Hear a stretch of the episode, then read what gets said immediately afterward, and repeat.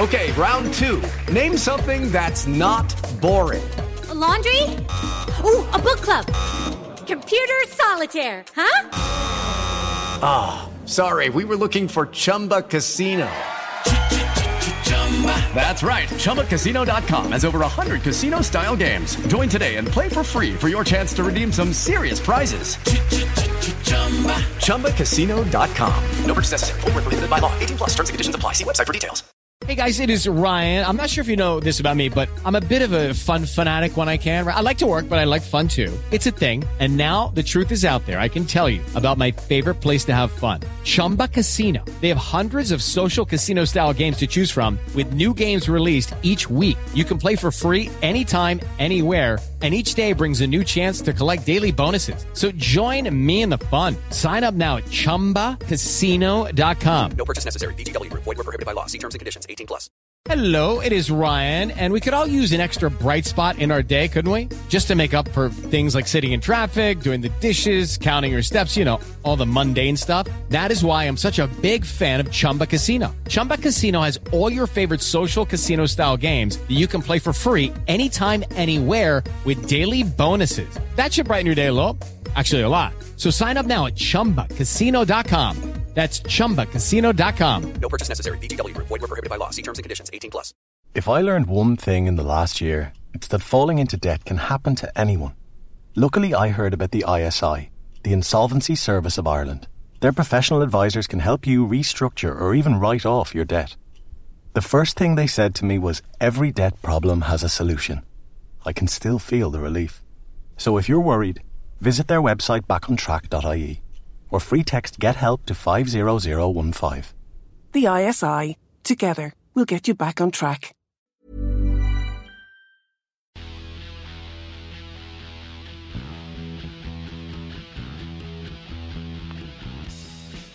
Welcome to episode number 90 of the bloodandmud.com podcast. I'm Lee Calvert, the editor of bloodandmud.com, and joining me, as per usual, is the man who's usually the other side of the table, which is Josh Gardner of RugbyShirtWatch.com. sounding excited already. We like it. I'm delighted.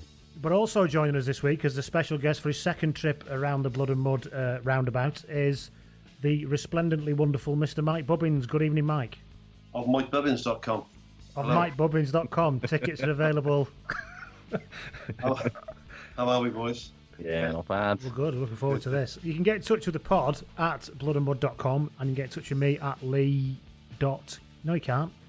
That was going to be work email then. Lee at bloodandmud.com. Yeah, Whatever don't you don't do me work write email. work Yeah. email. Jesus.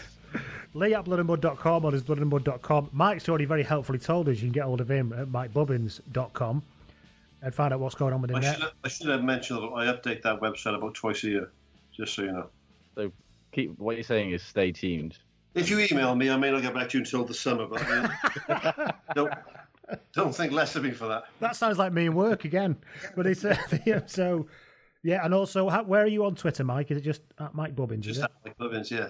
And what about you, Josh? People know this by now, but let's do it anyway. Uh, at Josh Gardner at Rugby Shirt Watch, wherever Twitter's are sold.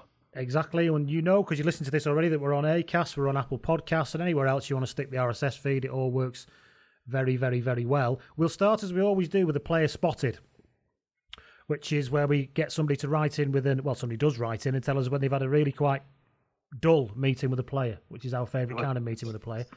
Andy Lewis emails. He hmm. says, a few months ago, I was behind former Newcastle and Saracens lock stroke number eight, Hugh Vyvyan. Remember Hugh Vyvyan? Strawberry blonde, I think he was. Yes. Two different in two different queues at my local cinema. First the drinks queue, then the queue to get into the screen. He says Hugh is very tall and was very polite to all the staff he encountered, that despite them being slightly hapless. He ordered a beer and a white wine. The beer was for him, the white wine was for the lady he was with. I don't know if it was Standard. Classic. yeah, Bacardi and Coke for the lady. Yeah, Brother lady. um, I assume that was his wife or his girlfriend, but they were having a detailed conversation about who was taking. He wasn't away, he's in a world of shit now. Yeah, you are fucking royally. They're having, well, they were having a conversation about who was taking which kid to which activity the following morning. That sounds Ah, like true married misery, doesn't it? Um, Yeah. Once inside, his seat's the other side of the cinema from we, which I was quite glad about because, as I mentioned, he's very tall, and I wouldn't, I wouldn't want to sit behind him. He also says, "P- "P.S. Seeing Hugh was not only the second most comment worthy thing that happened in the cinema that night, the most comment worthy thing was a film review I overheard from the woman in front of me on the way out. Who, and the woman said, That wasn't bad, but I thought it would be more uplifting. The film was Dunkirk. It's notoriously wars, a really eh? feel-good moment in British history. That, yeah. Those She wars. was probably still riding the crest of a wave after Schindler's List or something. That's what. Uh, while that's on, somebody else has written in. Um, Stephen Playfor sent us an email and he said, This is stupid, but I thought you could hear it. This is from last week's Newcastle Falcons game. You know the halftime interview, the halfway through the half interviews, which we all despise. Oh, they're awful. You hate Can't those. stand them. Well, Nick, well, Nick Mullins went to Jonny Bell of Newcastle, and this is the first question that he asked him. lost his defence all night, so it makes sense to um, have a chat with their defence coach, um, Jonny Bell. Um, marks out of 10 for the way you kept your back door shut tonight, Jonny. What, what, what do you reckon? He's a, I think that was a bet. That was patently a bet, wasn't it? that was, yeah. He's made a tenner off that. He's cleaned up the pub there. It's the fourth time I've heard it. I laugh every single time I hear it, because I'm basically seven years old, We were obviously. expecting to get your back door smashed in. well, uh, is, is this a weird trend? Because we had Phil Davis with the penetrator coming at you hard from Oh, yeah, that was at the the other week, wasn't it? game. That was The last thing you want is the penetrator coming hard, Phil Davis said, and how right he is in many ways. well, indeed. Or how wrong? Depends how much Bacardi and Coke you've had, Mike, I imagine. Right, so let's go on to there's some news from this week. Josh, do you have any news for us to Uh, consider? yes, there was a little bit of news this morning in that uh, apparently everybody wants to play for teams that they uh, did not formally represent internationally. That's the long and short of it. Right. Basically, all everyone who used to be an All Black now wants to play for either Tonga, Samoa, or Fiji. Is this after the Rugby League World Cup, do you think? Uh, well, Because I'm not being funny that if I went to a Tonga game and saw what that Tonga crowd does, I'd want to play for Tonga as well. Well, yeah, but apparently, uh, and this is the list. Um, we have Charles Piutau, Frank Halai, Ma'a Nonu, Victor Vito, and Nick Williams. Optimistically, Nick Williams, I'd say, um, wanting to play uh, at the World Cup next in uh, 2019 for uh, Samoa and Tonga, respectively. Because apparently there is a loophole that if you haven't played, if you even if you've been capped by somebody else, if you haven't played for that team for three years, you have a passport for the country that you want to play for, and you play for the country in an Olympic qualifying event. That's such a farce, isn't it? I know, I know. Um, then you can you can swap allegiances. So yeah, we could well have Ma'a Nonu, World Cup winner with the All Blacks in 2015, playing for Samoa. That list was like the John Cleese list from Meaning of Life when, you know, the kids got to collect their stuff from the coke pegs. It's exactly that, isn't it? It's it's it's a weird little loophole that I think is a result of uh, sevens becoming an Olympic sport. Yeah. But I mean, on the one hand, fair enough because it's good that like to all the Pacific Island countries that provide so many players and players like Frank Halai and Charles Piutau who haven't got many caps. He's got for 16 Blacks. caps, though, Piutau. It's not like Oh, I was capped once, is it? actually. You know what I mean? Yeah, somebody like Frank Halai who's got like three. Yeah. and he's never going to play for the All Blacks again. It's like fair enough. And players like Nick Williams, who's 700 years old, it's like And 700 stone. This whole debacle, I think, stems back to uh, like Shane Howarth playing for Wales because his, you know, his grandmother was from Derby or something, wasn't it? It was, it all got a bit tenuous and a bit and a bit silly. the thing with it? the, the thing with the Wales one though is that back then there were no rules and people genuinely did believe that their grandparents were Welsh and nobody checked. That's what happened to that's what happened to David Hilton who played for for Bristol. He Mm. played for, for Scotland for years, and then when they discovered as part of this thing, when they investigated that his granddad was born in London, the entire family were gutted because they genuinely thought they were Scottish. They were like, "Oh, my entire my entire identity is." I better not- take the yeah, kilt off. yeah, it's not just that you've lost your international eligibility, eligibility you've destroyed your entire family's sort of sense of self. Because Oh, Brett well. Sinkinson's granddad was from Colwyn Bay, wasn't he? That's how he qualified, and then it turns out he was from Rochdale. Yeah, Oh, there was a It's north. It's north of here. Isn't it? But yeah, I mean, I I think it's good that, like, I think if you've got 100 caps for the All Blacks, that should probably be the end of it, though. I think Like- the old days. were- I think you know, when they um, I think it's nice for the for the the South Sea boys to go to New Zealand, make some money, play on the big stage. Mm. You know, and if there's if there's a way for them to go back there and play for their country of birth, yeah, I, I, I haven't really got a problem with it. But there should be some, there should be something a little more cut and dry than that, maybe. Well, it's like if you've got under like ten caps, say you can do it. Like you're more than welcome. yeah, to and it was years ago eligibility. as well. That's the Yeah. other thing. It was young donkeys years ago, and, yeah. you, and you were captain some daft tour somewhere or something like that. Yeah, Then but Marlon, who literally retired from international rugby with 105 caps, having won two World Man, Cups. no, I can't qualify. That's Yeah, that I kind of feel like his race should have been run a little bit there, but uh, anyway, that's the news. That's the new. Well, we've also got Aled Davies to sign for Ospreys. Is it cheering you up any, Josh? Um, not really. I, I didn't think he played well on Saturday though, so I'll take it. I mean, it's better than having like a, a hole with Reese, you know, vaguely Rhys Webb shaped in the Ospreys starting 15 like we will have next season otherwise. So, yeah. Don't give me that, that, don't give me started on that the, the six cap thing. With, with what they've done to Rhys Webb, that's absolutely ridiculous. Yeah. Very That's ridiculous. I mean, as if anyone in the WRU, who I don't like at the best of times, wouldn't go to France to do a, an admin job for three times the cash. Utter Yeah. shit, all of them. The WRU, by and large, shit houses. Yeah, I like it. Yeah, yeah, it is though, wouldn't it? What's that in Welsh? A young fellow who's really good at his job, you can't go and earn money elsewhere because we want you to stay in Wales. It's ridiculous. What, what, what, if the union was serious about that, why don't the union say, we'll pay you 100 grand a year on a retainer and then your club can top up the difference? Well, that's the thing. It's like he was earning like what they offered him double what the WI and the Ospreys were prepared to. to it's just madness. Exactly. Of course, Yeah, you're not going to stay. You can do that in any job, isn't you? Yeah, especially at the age of 29 with at best three or four years left in your career. God, Exactly. in a heartbeat. I think anyway. generally any any it was like the cricket with the 2020 thing. They had to eventually they had to move the international season around the Indian Premier League because Yeah. players were going to go anyway. Yeah. So you either actually accept the fact and deal with it, or you know you just piss in the wind, which is what the WRU seem to be doing. I suppose from their point of view, they have to say, well, how else do we keep people here? But then again, I always come back to the point of how Spend. They, they got hangers on coming off their hangers on. Do you know what I mean? The, the stadium's nearly paid for. They got lots of money in, in the in the coffers. Set aside, you know, whatever, fifteen million quid, and give and give thirty blokes half a million quid a year, and then you know, let the regions make up the difference. But we've said that I've said this before. I don't really know what difference it makes. I don't see how Wales or Rhys Webb suffer from him playing in France. He goes, and, he goes and experiences something else, and he's he's generally apart from that one extra international, he's available, isn't he? As long as you're released, it's, you know, they need to sort something out. Like with the ultimate national just gone now, like the, the Welsh team on Saturday was essentially almost a B team because there's so many of the you know English boys were contracted and they wouldn't release hmm. them for whatever reason. That needs to be sorted out by the IRB, right? needs to be something done about that. But then once that's done, you can't stop someone making a, a good living elsewhere. That's just No. And the WIU can't stop that. To you know, they've got to play that fourth test now because it makes them two and a half million quid a year, which is the entire pot that they've got for the national dual contracts. So it's basically like pays for all of the internationals doing one. And a game. million, a million of of that is a pint every five minutes for everybody there, apparently, judging by the Well, news obviously. report. I, I was there for I took my little boy to the Georgia game. It was his first. Uh, he's just turned eight now. It's his first game of rugby at the stadium. And the Georgia game was all right. There's probably it was over half full, but it was a nice, nice atmosphere. You know, a lot of families. But I, I was away. I was in the states for the New Zealand game.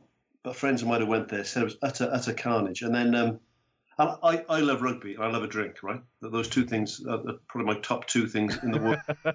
If you ever need something to fall back on, rugby and drinking is right up Yeah, there. I mean, this comedy thing doesn't work out. I've got rugby or drinking, right? But there were people there that said that the state that people were in during the game, like I, I, I'd like to get a few beers, watch the game, maybe a couple more beers, and then have a proper drink after the game, right? But if you're if you're there smashed, apparently there were people peeing it, peeing, and there's plenty of toilet spaces down there. People peeing not in the toilets. There were people falling asleep in the chair. There was all sorts of stuff going on. And the WRU again, in, in their wisdom, come out with this. You know, they want people to enjoy the game and drink responsibly. They're the same dipsticks opening the stadium three or four hours before the kickoff, with all the bars opening, and then wonder why people get shit faced for a game Well, and rugby. al- and also saying that everybody's got to be in the ground. Now, Exactly. you know, the security thing, like that is, I think I went to a New Zealand game and it it was pretty fucking chaotic, to be honest. But Yeah, and you know it was fine. Five minutes in there, and somebody offered me and my mate out for a fight. It was great. Um, class standard, really. But um, yeah, now this security thing where they basically want everybody in the ground at least an hour to an hour and a half before kickoff. Well, the game before that, what was the one before the before the Georgia game, Josh? The Australia game, yeah. Right. Friends of mine went there, and his wife had a panic attack. They were in the queue for over an hour trying to get through the turnstiles. And it was pissing it down as well, wasn't it? Oh. And it was jammed in there, right? And so by the end, they could hear the anthems, they could hear the kickoff, they knew the game had started. Then people trying to crush even even more towards the Ugh. turf. At which point, because they knew they they could see it, a disaster happening, they just let everybody in. They didn't even check tickets. he said. Really, God. You know. So what's the? I don't know. It was wanna- better organised by the New Zealand game, but yeah. uh, But then people are in there two hours before kickoff, and, And what all else? you've got and to what do else then you going to do? drink. Is literally there's nothing else to do but drink. Or At least start a that's what I fight? found. Yeah, at least that's what I found. Tell Mike what the bloke started a fight with you over. Um, it was over uh, my lack of uh, sufficient respect to the RAF band playing a jaunty version of Uptown Funk. Apparently, I should, I should, I should have been standing for that. Apparently, I mean, I would have carpet bombed the pitch to be honest. oh God.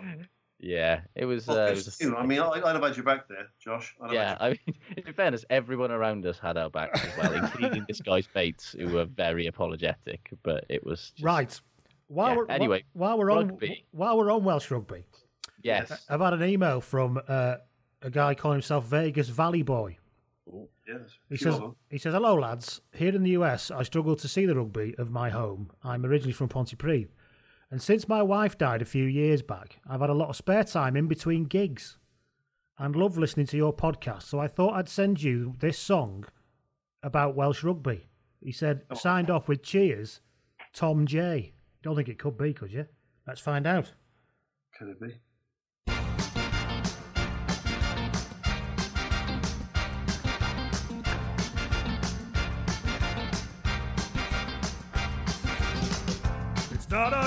Unusual for Cuthbert to knock it on. It's not unusual for Rhys Webb to have a tan. But when I see Leigh Halfpenny's head the wrong side, it's not unusual to see me cry. Lee's gonna die. Full song, everybody. George Northington and Nando's all the time. has he done a whole song? When Whole I song. see him playing Wow. for Saints, it's such a hear some of that. He's right crime. if you should want Sanjay to be stronger than he looks, it's not unusual. It happens every day. Yeah. No matter oh. what you say, you'll see him do it all the time. This is my favourite Roberts bit. will never do what you want him to. Why can't creative senses be mine?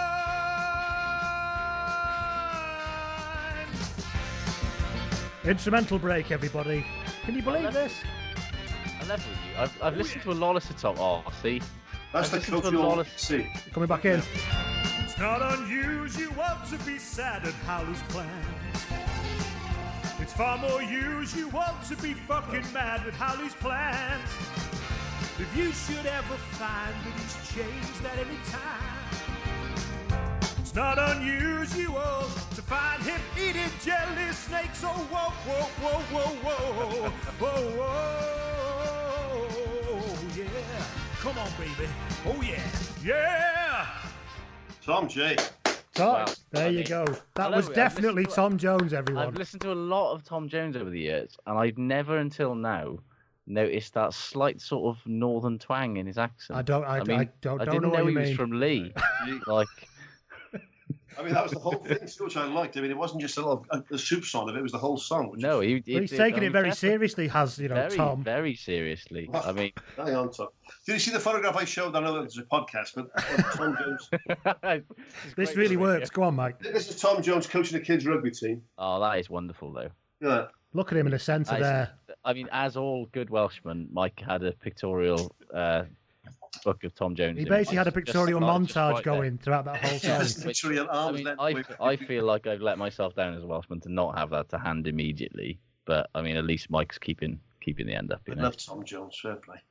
Right. Don't, don't like Delilah. I don't like Delilah. It's, it's right up there with uh, with Swing Low Sweet Chariot. Things I hate to hear at rugby. There was grounds. there was no Yeah. way that the Tom Jones that recorded that was hitting the top note of Delilah. Let me I, tell you. I, I- I was I was impressed that Tom, yeah, for a man of his age, was still hitting those big notes. You know, I know I know he backed out towards the end, but yeah, he didn't uh, fancy that big one, did he? Did a Rob Did Bennett. Tom? you got to know your limits. You got to know where you are in this world. Right then, let's talk about what we learned from the weekend. Yes, um, I learned that Wales South Africa was better than last year, but not. That's not really saying a lot, is it? Yeah, I mean, That's last really, last that's year was really not very good. I They're know. really not. Yeah, it was like last year was like a game between two shit teams with zero inspiration between them and no quality to speak of, and this year was a game between two very mediocre teams. I think the first half Wales played all right. I think the first half was okay. Yeah. I don't know what they did, but I don't know It what was quite South in entertaining. that game. Their back three was non-existent. They didn't didn't seem to play like a team. There was no, there was no structure. There was no. I mean, they had a good scrum, but we had a weak scrum. But I mean, oh, okay. But even the lineouts. I mean, just simple stuff like lineouts were poor. how bad must South Africa be to lose a game when that scrum of theirs was doing that to the Welsh scrum? yeah. Absolutely caving us in every scrum. Oh, yeah. horrendous. Well, it's looked like mm, there's what there was like what Scott Andrews played 80 minutes of Test rugby on the weekend. Scott Andrews, Scott- Test rugby. That's worth repeating. Well, yeah, but Scott Why- why- Andrews is a man story. who Sorry, mate. Go on. he's, he left Cardiff this season because he is unable to unseat a 40 year old Taufa'ao Filise as the first choice tighthead at Cardiff. And yet he played ta 80 minutes of Test rugby against the Springboks this weekend. It's mad. My next door neighbour, um, lovely old man called Vic, who was in his seventies, but he, he was involved with age group rugby for Wales um, Hmm. back in the day. And as soon as that, that selection was made, he said he couldn't. He hasn't been able to scrummage since the age of like sixteen. He said He's, a, he's, he's, always got caned in the front row. He said he's, He's- good on the park. He said, but he will get demolished in the front row. And I said, Yeah. well, and that's what happened. and it He is, knows that, and he's a 73 year old retired man. Spends his time gardening. I wonder what the hell is Gatland doing? well, it's like, who, in fairness to Gatland, who, Who the else? hell else are you going to pick? That's the terrifying thing. it's the Well, scrum. yeah. Isn't it? Tom there's Jones. somebody, somebody who's a big lad who can push. Tom Jones. Yeah, yeah. He's got a bit of time in his hands how his wife died in gonna- between games. And also, and also, Tom's kind of got the sort of foliage and jewellery of a 1970s Welsh front row por- forward. So I would be, I think he'd fit right in. Mike's especially showing his foliage now. Right, so that was uh, so Why- what, is what that else- your way of putting your hand up for contention? I'm saying, Like, I'll, I'll do a job. I'm, hey, the phone, the phone's always, the phone, my phone's on. The phone's on. I was a back row player though, but that was about, you know, nearly five stone ago now. you, can, you can make the move, can't you? yeah, easy. Well, Gethin was a was a back row player, went to the front row. Did all He right. was. Gethin can play anywhere. Anywhere. True. Fly off, centre. True. Oh, What, what I learned is that Wales is still poorly coached. Uh, It was covered up, I think, a bit at the weekend by the fact that, to be fair to Hallam Amos, he does actually have a brain.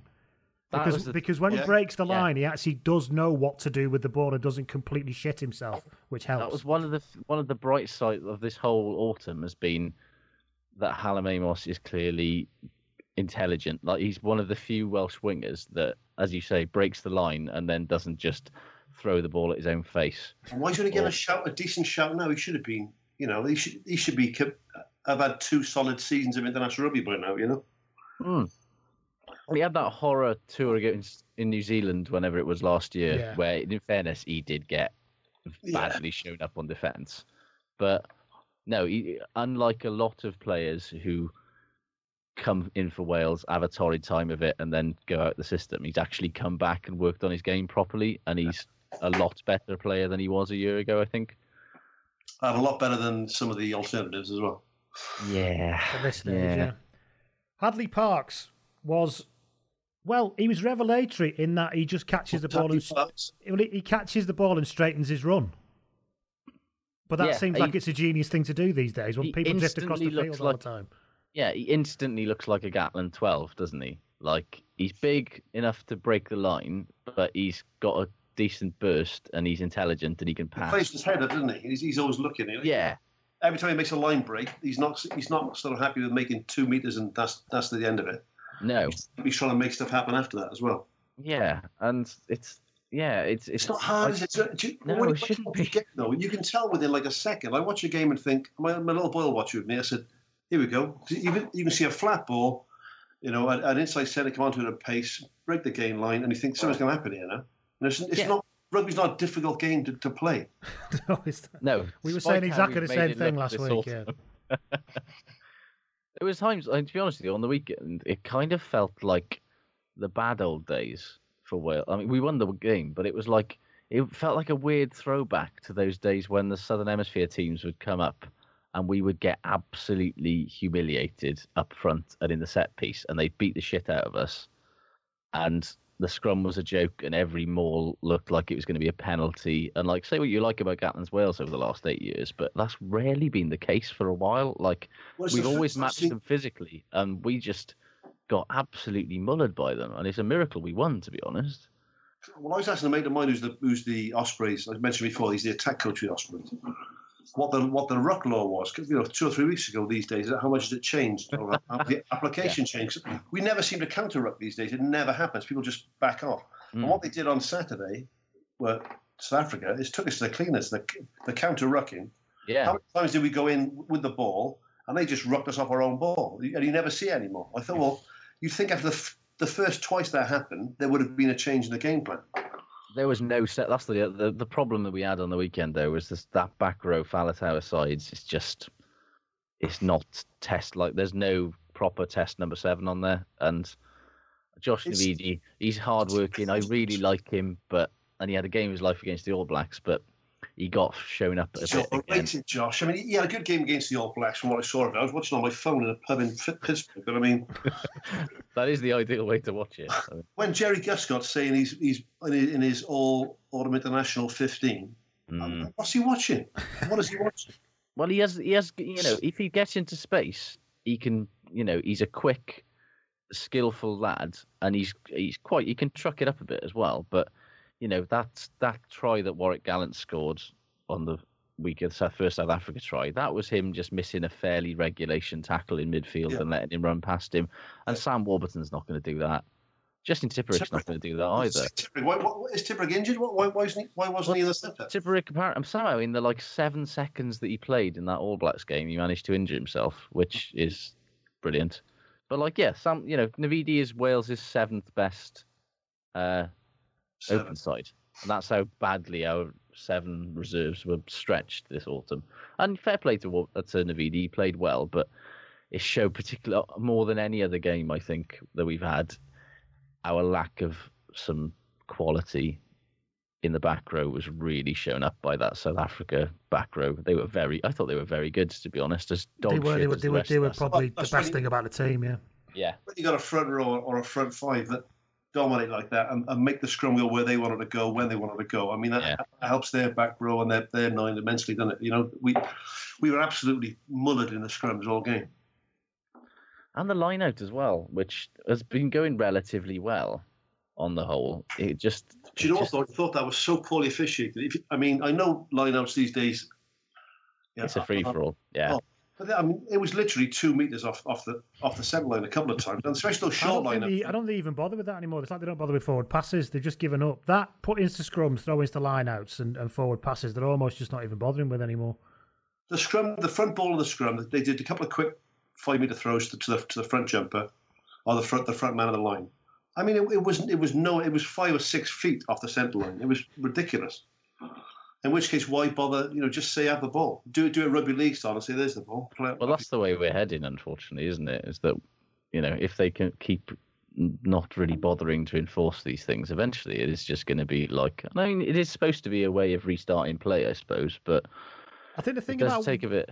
yeah, It just takes a bit of the competitiveness out of it to just make it, you know, un- bring- relatively uncontested. to bring it back to sort of where Wales are now, it's hard to know really because I think they look better in parts. But the thing is, I come back to my point. I don't think it's anything to do with the coaching. They look better in parts because Amos looks good when he breaks the line, and Hadleigh Parkes looked quite handy, and Owen Williams looked all right because they're slightly better ball players at twelve. But there doesn't seem to still be anything you can hang your hat on in terms of what they're trying to do.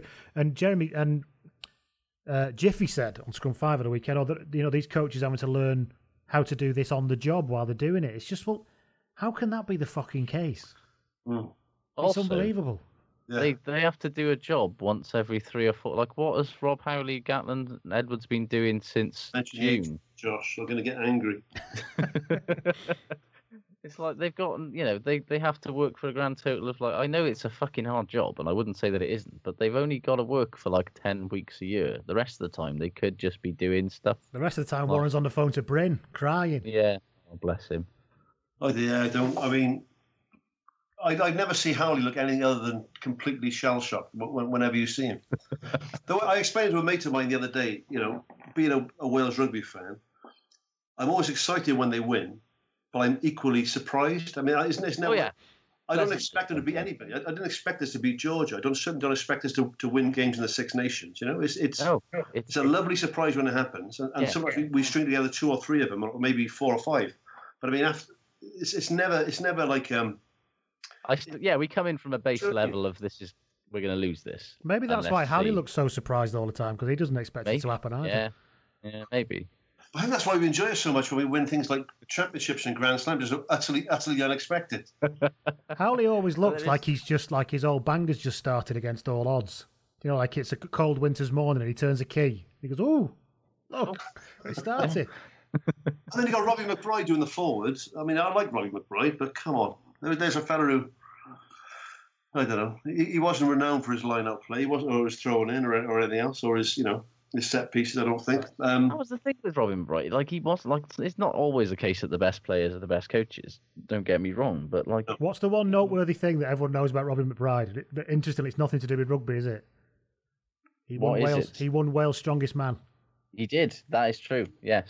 and that's what people always mention. They it's never- like when they just say about Tom Sheridan for England. You know, what, what, how, how much you get bench press. oh, Andrew Yeah. Sheridan. Yeah, yeah, yeah. Oh, yeah. sorry, Andrew Yeah. Sheridan. They all they, they all they ever mentioned was how much you get bench press. And that one World Cup game against Australia. Absolutely fuck Yeah. off in the game of rugby. Anyway, we could Yeah. talk about Wales for about an hour, no doubt. Yes. but uh, we so probably already have. yeah, Move we've already talked Um, about the Springboks, and I learned the fact that their fullback was basically like a sort of cartwheeling giraffe. Yes. Their entire back three. Let's be honest. Yeah, They didn't, well, they didn't know where each other were. You'd see like if, if the winger came up, the fullback would come up. There was there was there was no sort of communication with that back three whatsoever. they had a serious think they- spatial awareness problem with the ball as well. No Yes. idea how the just- hands and the ball are related when they come Well, in. do you remember that the winger, um, Warrick Gelant, Got the lad who famously kicked try, up the yeah, arse, yeah. famously kicked. Uh, was it Jan Serfontein kicked him up the arse with the ball in a Super Rugby game when he was trying to do a clearance because Gelant cu- squatted down in front Yeah, of him, didn't he? squatted So down he- in front and of he him, but booted not it nearly enough. properly from like point blank range up his hoop, basically. I didn't see that. It was a couple I'm of years watch- ago. watching that shortly. yes. but therein lies that you know communication is not his strong suit clearly, and judging by What's every time a issue? high ball came anywhere near him. Well, how was he supposed to communicate that? Don't kick the ball straight up my arse. Let's. Well, I mean, just get out of the way. Yeah. Yeah. Take something with Reg, didn't you? I mean, he did a lot. To be fair to Warrick Gelant, he did a lot of getting out of the way on Saturday afternoon. Yes, i.e., he did, anytime anyone came anywhere near him and he didn't have the ball in his hands, he was definitely getting out of the way. Not interested. The, the, the Javier Not Garbajosa defence. Not interested. Indeed, he wanted Can't, no can't win the poor fella, can he? No. um, other things I learned unrelated to Wales South Africa. Um, I learned that the race is on to see which insane big checkbooked club owner is going to regret signing Quade Cooper this time next year. Oh yeah, he's been let go. Brad Thorn said enough of your shit. Fuck off. Yes, which is the most which is the most Brad Thorn thing. That is peak Brad Thorn. He's taken one look at Quade Cooper and gone, Yeah. "No, Not fucking likely, mate. yeah. Shouldn't have thought so." As somebody just somebody Um, wrote something for the pod today, for the for the blog today, Mel, and he said one of the reasons why is that he's probably asked Quade to defend his own channel, and Quade, Oh, and well, Quade's gone, "Oh fuck instant that, act, no yeah. chance." There's a fella, like I'm a big NFL fan, who would be absolutely cut out to be just an offensive player. Yes, You know what I mean? Bring Quade Cooper on. yeah. Just, there's a sort of ball, just do your little jinx and you throw the ball behind your back and fart around with it. You know, But who's going to sign him? I mean, smart money's Japan, but tell me this doesn't have Steve Diamond written all over it. Steve Diamond and his clown car farce at sale, or Mourad Boudjellal at Toulon again. Can you imagine Mike Forshaw's face when he brings him in? I've signed Yes. him. Look, I've signed Quade Cooper for you, Mike. good news, lads. Oh, Mike Forshaw, for fuck's sake. I'd like to see him go to Connacht. Because can you imagine him trying his fucking mad sidestepping shit with a 30 mile an hour wind in his face at the sports ground? Yeah, try your How old is fancy he shit. now? man. How old now? Is he? He's got to be late 32, 20s. is he? Say, is he thirty odd? Let's find out. Are you, are you swiftly. googling or am He's, I? he's only 29. Wowee! He has been around forever. Didn't he get caught burgling once? Probably. Sorry, allegedly. I Let's don't know if let's that's just true or not. let's just commit a libel and Let's just- move yeah, on. yeah, he's a burglar. Like, let's leave it at Well, that. speaking of age, lads, I know this. I'll go off topic and, and back to Wales slightly. Yes. Um, and, and off international rugby for a second. I watched the um, the Dragons game on the weekend. oh yes. Yeah, yes, yes. Gavin Henson had an absolute browner of a game. He best genuinely at the moment best 10 in Wales. I think so. I said, I He was is. It's astounding. Like what what happens when he's like fit and has a run of games, even His though he's uh, 32. He is. was immense. Uh, Oh. His game management was brilliant. I thought I thought they were so unlucky to lose that game on, on the week uh, to draw that game. Yeah. They really deserved to win that. The Dragons. They played some great rugby, but he was just marshalling it. He played fantastic. I thought. and you look at them going, you know, they are genuinely for all of the sort of things that's happened there in the last couple of years, they are going places now. You know, they're a they young signed. side. They got apart from him, obviously, but I mean they're they're a young side, but. And they're doing that with no money. They got no real money there. The crowds are coming back now, thank God. But I mean, Yeah. But look at who they've signed now. They've got, you know, they've signed Ross Moriarty. That's Yeah. absolute box office. They got Jordan Williams and Roger Davis from Bristol, both excellent players. Ashton Hewitt, Tyler Morgan, Jack Dixon, all excellent. Leon Brown played for Wales, as did Corey Hill. And they're probably going to get George North as well. And I tell you what, that is a fucking banging team. it Corey. Corey Hill's quite. Um, I was really impressed. quietly been quite impressive, actually. I think. He yeah. likes he's likes to get into it, doesn't he? Which is Here's kind of thing- what you want. Here's the thing about Henson, because me and Mike had a bit of a thing on Twitter the night about how old he is, and and Mike's just you know making a point about wanting to ignore that. But but when you think about it, actually, the amount of time he spent out of the game or moving Oh, between clubs and not getting much games, he's probably quite a young 35 in terms of games, isn't he? Yeah, But well, then again, he did start early. You can tell I'm I don't- thinking. Yeah, I'm speaking as a thinker. You can tell, but basically, I'm trying to work it through. Yeah, Yeah, realist, but- yeah. basically, he left the Ospreys in 2009 ish, thereabouts. Correct. Yes. Yeah. And he didn't really start playing consistently again until he started playing for London Welsh in 2012. Like he had a bit of, he had a couple of games, of the, he had eight games for the Blues. He had, no, actually, looking at it, appearances, I'm, I'm on his Wikipedia page, Yeah. between 2009 and 2013, he played a grand total of blah, blah, blah, blah, blah, About 15 games. 20, 21 games. Yeah, that's what I mean. See. So he's basically written off like uh, effectively the prime of his career. Let's not beat around the bush. But yeah, you know, three Well, or four think- years of his think career. Like I was, when I was Go on. chatting uh, the other day about it with you on on Twitter. I, I sent that link of sort of over 35 players of the World Cup. But like you like like you're both saying there, you miss that punishment. You miss that Yeah. punishment in you know week in week out. And he's always looked after himself, Kevin, as well. He's always been in good physical nick. He's always been a bit of a gym rat. He's always all right. He likes Yeah. to drink. I mean, he's always he looks the part. You know, he's always trained well. So if he if, and he stayed because he hasn't played, he stayed injury free apart from a couple of scraps in pubs or whatever, you know. But I mean, yeah, Yeah, he looks like he's, he's a 35 year old man that looks, you know, 29. He doesn't look like a yeah, 35 uh, year old. definitely. And when you look, when you, you know, he's and he's still like for all of the talk about his lack of discipline off the field, which is you know obviously is well documented. He is a ridiculously professional player on the field. Like he still does that thing apparently, of he brings his own, he prepares his own meals ahead of Dragons training because he doesn't trust anybody else to sort of monitor his his you know nutritional intake and he drives from camper van to training and makes his own food in a little fucking mini kitchen in the back of a camper van because he's still obsessed about it and he's always done that and he could play until he's 40 because it's not like he's ever he's got any pace to lose because he's never been quick He made that one line break on, on the other night, didn't he? And, he, Mm.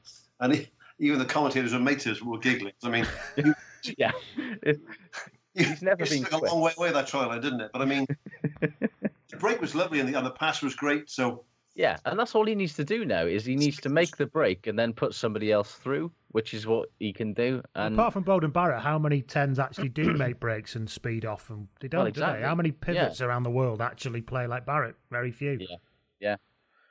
So yeah, Well, so look- look- it's never going to happen that. though. It's nice to talk about it, but it's never ever going to happen. He's not going to play for Wales again, but it'd be Oh, nice God, to think no. about it. But I it's, don't know though. Do you think I? I'd like to. I think I'm Wales going to start a campaign for Gavin. Gav for Wales 2019. You can update it at mikebubbins.com in the summer when you go back and update it. Update it. But yeah, I, I think if nothing else, I think the Dragons have got their 10 for the next two or three years while they start to rebuild themselves properly. I'm going to go down and see a few games. Uh, it's only sort of eight miles away from me, and I've had enough of watching the Blues. So Don't fucking blame me. Well, that's, yeah, and I think that's, uh, I know, a couple of people who've gone, oh, I'll go down and watch the Dragons because all of a sudden they've got some of the most exciting talent in Wales and they're playing some of the best rugby in Wales. and it doesn't look, it's- and it doesn't look Rodney like, an old school ground as well. It's great down there. I love it. yeah. And and- doesn't look like a now it- boating lake anymore, which is handy. Ex- There is that exactly. Yeah, you can go to it between November and February, and you won't have to bring your bathers. so Yes, Newport Lido. Big up the Yes. drag. Yeah, so fair dues to them. What else have we learned from the weekend? I learned that, uh, to dip into the Premiership for a minute. Vincent Koch, the prop for Saracens, runs Hmm. better lines than probably every single back I've seen. He does run every a lovely single line, week he doesn't runs his, and and so did that number eight car for Wasp. Beautiful line Yeah. off the wing, and uh, we spoke Where about are they this being a- taught this that our well, lads the, aren't? well, and the backs aren't being taught it. No. The angles that backs cut are generally abysmal because they're all doing that block running and drifting across the field and passing behind the man and all that shit. No, like Mike said before, just cut the line on a flat pass and believe me, that works. Bad thing, yeah. Well, the thing Speaking of with Sar- dummy runners, you, you, you alluded, to, alluded to it then. You watch it, it's so bloody regimented now. There's two dummy runners. No one thinks for a, one fucking second they're going to get the ball, right? You're just putting that ball beyond the two dummy runners. It's always the same thing. And it wouldn't hurt once in a while for a back row player, like in the old days, to stand behind 10 and come out of that flat ball at a bit of pace, you know, but really make people make a tackle, be hmm. abrasive, you know, take a ball forward. Those two dummy runners jogging past there reading the paper, I don't know what, I don't what supposed to achieve. When I was at university, we played rugby league. I would dummy, we used to signal our dummy runners by shouting, calling for the ball by shouting oranges. Yeah. But the thing is, it was within two seconds that the opposition, you know, you go, oranges, and you come running through. And some people would go, yeah, we figured that one out now, mate. We know you're not getting the ball. I wonder if it's more advanced at test level or if I there bet is it's just- not. No, it's probably not. Speaking of Saracens, actually, they are in a proper rut now, which is quite Lost exciting. five at the bounce, have they, or something? Yeah, Yeah. three in the league, five overall. Like that's the most games they've lost. Two in the Anglo Welsh Cup, which doesn't count. I will Well, say yeah, that. but still, that's the Makes most games. worse. That's the most games they've lost in one stretch since 2008. God, is My it mate that was long? scrum That's ridiculous. Yeah, uh, a guy called Brian Davis from Barry, a mate of mine. And he was captain at the Saris before when the game was still amateur. Mm. I think he, I think he captained the, the, the, the year he went professional. He was captain, and he just got a phone call. He, he went from being captain to being dropped within like two minutes. Well, for years they We're won paying- nothing, did they? They won the Well, Tetley. they They won the yeah. Tetley Bit Bit Cup in 1997, did they, or something? And that was the only thing they won. and it's That hard was- to it's hard to sort of really kind of reconcile that Saracens where they were watched by about 15 people and a dog. And a bloke with called Brian Davis was the scrum the- half. or yeah. Brian Davis, right, yeah, and and now they're He's this, shit, get him off! but now they're this just you know relentless fucking soul crushing tournament. Well, usually they're that anyway. Yeah. I'm, I'm quite enjoying them losing, and they lost with all their internationals as well. It was great. Well, apart from Exeter, everyone's been rubbish, haven't they? Yeah, Or and different variations of rubbish. I mentioned before, I think I probably bored you with it. That's my old club, Exeter. When I did my teacher training down at St. Luke's, I was the strength coach for Exeter Chiefs. Well, they were they became the Chiefs that season. So, a mate of mine, Geraint John, who's now in the WRU, got me the got me a job down with Exeter Chiefs. They gave me a car and all that sort of stuff. It was quite nice. I was just a student, so it was really nice. But um, Rob Baxter was the captain then. He was he was the second row. Really? Yeah, yeah. And my, one of my claims to fame is I made Rob Baxter cry doing squats once. I don't believe that's possible. Photos, or it never happened. well, I'm so, I'm so chuffed for Exeter 'cause it's such a good club. Rob's a top man, you know, and they've always done things the right way down there. I really He's like. the England coach next, surely. Oh, he's a he's, he's a top top bloke, you know, and, and they're doing so well. If only it wasn't for the fucking mascot, eh? We could all be really happy for him. Well, I, I was there when they, when they had the meeting about changing the name to the Chiefs. I went to the meeting because the sort of all the sort of staff went to this meeting, and there was a big press launch. And they brought this sort of Washington Redskins logo out. You know, you know, call Yeah. it- oh Jesus Christ! but you know, Not going to age well. yeah. And, Well, Yeah. we, we can't go. We cannot go into that down that rabbit hole No, again. We've no, been there so we've often, been here so many times. and everyone's Um, heard it. So what else have we I'm learned this? Chuff, I'm Chuff Rex. I'm Chuff Rob. I, I'm know, pleased them as a club. To be fair, the fan, I've met. I It's went, I went to the Premiership like- final. I spoke to the fans. Yeah. They're a great bunch of people. You know, but yeah, and it's, it's a bit of proper sporting success for that part of the and world. they're profitable as well. never- They're like a proper Yeah. model of a club. They've always been in the black. They've always operated in the black. That's like a Yeah, company they're, they, policy, they're the only club in the Prem, aside from maybe one other Newcastle, maybe that aren't pissing money down the drain every fucking year. So fair play to them. Well, that's what I learned in this that regard. weekend. You know, you you know David Wade can't defend, Yes. right? But then Christian Wade, sorry, Yeah, I was going to say. so David, David I was Wade, isn't too- he a I was darts too- player? That's why I didn't say anything. Then I just they lost it. I was just going to say nothing. Yeah, Christian Wade gonna- can't I was just defend, gonna- right? David Yeah. Wade can't defend Virginia either. Wade is rubbish at rugby. Yeah. Yeah. David, David Wade can't cover his nine, his 19 cover's terrible, and Christian Wade is um terrible defender. But you know, sometimes it gets brought into sharp relief. Did you see the try that Holmes scored for Leicester, where he went past him and Christian Wade had a go at him four times? It didn't get him until Holmes handed him off again, and then Christian Wade did that brilliant kind of running, stumbling, falling flat on your face thing as Yeah, Holmes just jogged like in you- to make a try. To make it look like you've really tried your hardest, you fling yourself to the ground and roll around a little bit. so then pretend, then pretend to be injured gave- and get a physio give on. your absolute best efforts. You pull, you popped a hammy trying to get him, but But yeah, it's you know people often say why is He he, is playing for England and stuff, but he's that is why. That it's is really because you know you talk you talk about talents like Shane Williams, but Shane did enough in defence. He wasn't great, Oh, but yeah. he did enough. Christian Yeah. Wade really doesn't do enough. doesn't. Shane to use his head. Uh, I mean, I mean, it's top two inches. Yeah, Yes. He- as he was opposed shouting- as opposed to literally out. using his head like Leigh Halfpenny. Yeah. Although his top two inches was, was most of his height as well, which was yes. Most of that was hair at a lot of points in his career as well. Let's face it. Did you learn anything else, Josh? Um, I learned that Tim Nanai-Williams signing for Clermont shouldn't be allowed because, come on, are they not good enough already? Do they need that fucking guy in there as well? Yeah, but just think about who's going to be throwing the ball to him.